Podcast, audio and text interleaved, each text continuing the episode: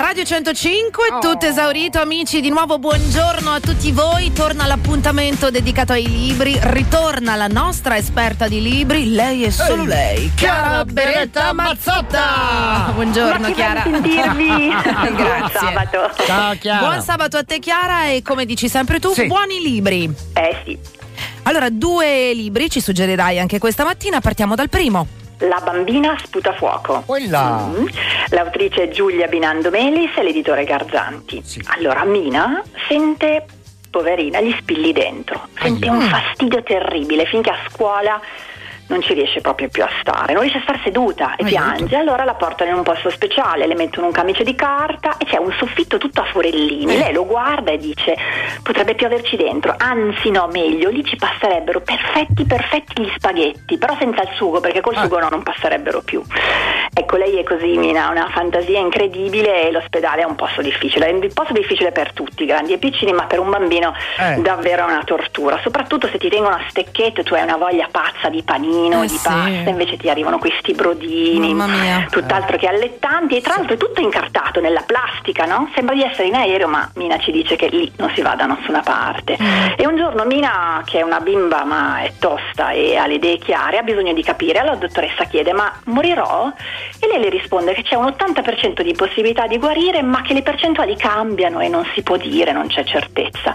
E Mina no, non se l'aspettava proprio di morire in percentuale, ci dice così. Ecco, se sei in ospedale però non sei mai solo, perché ci sono le infermiere, ci sono i dottori, Meno anche male, quelli dai. che detesti. Eh. Ci sono gli altri bambini e non sono mica tutti simpatici, eh, Eh, non certo, è detto. C'è il eh. prete che è simpaticissimo, ci sono i clown che cercano di farti ridere, e poi c'è lui, c'è Lorenzo. Quella. E lui è arrabbiatissimo, ma proprio arrabbiatissimo, strilla, strepita, si stacca i tubicini, cioè lo dice proprio, lui si è rotto, se ne vuole andare. Amore. Anche Mina si è un po' rotta, però è più tranquilla. Ecco, ma in due funziona tutto meglio. Basta un po' di concentrazione, un pizzico di magia e ti puoi trasformare con uno che spara col fucile oppure in un mostro terribile, fare anche piani diabolici di fuga.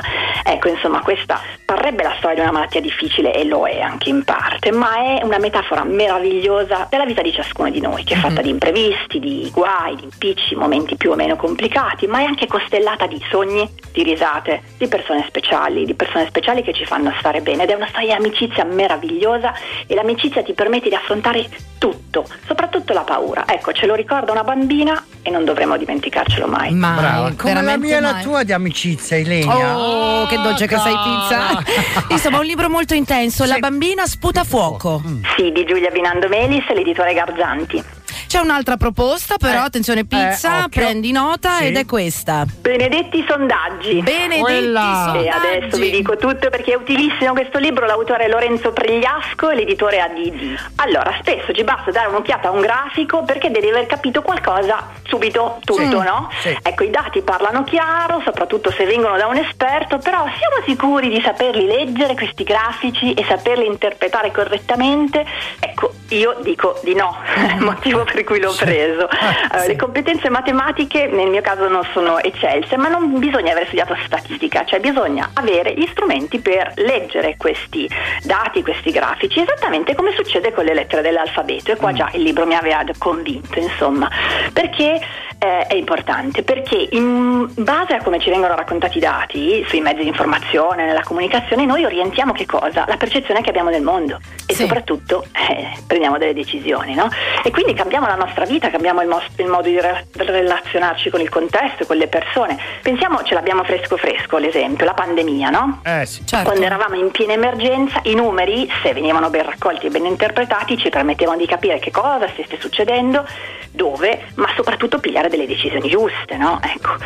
Ed è curiosissimo effettivamente a pensarci che insegnano ai bambini di tutto fin dall'inizio, ma non insegnano loro a padroneggiare questa competenza. Cioè ci vuole proprio un'alfabetizzazione grafica, ci dice l'autore, Sì. per imparare a recepire le informazioni visive, fruire di questi grafici, leggere correttamente i dati e sempre più importante perché se apriamo un giornale, ascoltiamo un telegiornale, sentiamo un politico che parla, usa sempre questi strumenti. E soprattutto quando sono grafici, quindi sono cose visive, eh, ciò che è visivo ci colpisce, ha un impatto immeda- immediato sulla nostra attenzione, se noi non sappiamo contestualizzare e interpretare è davvero un problema, ecco.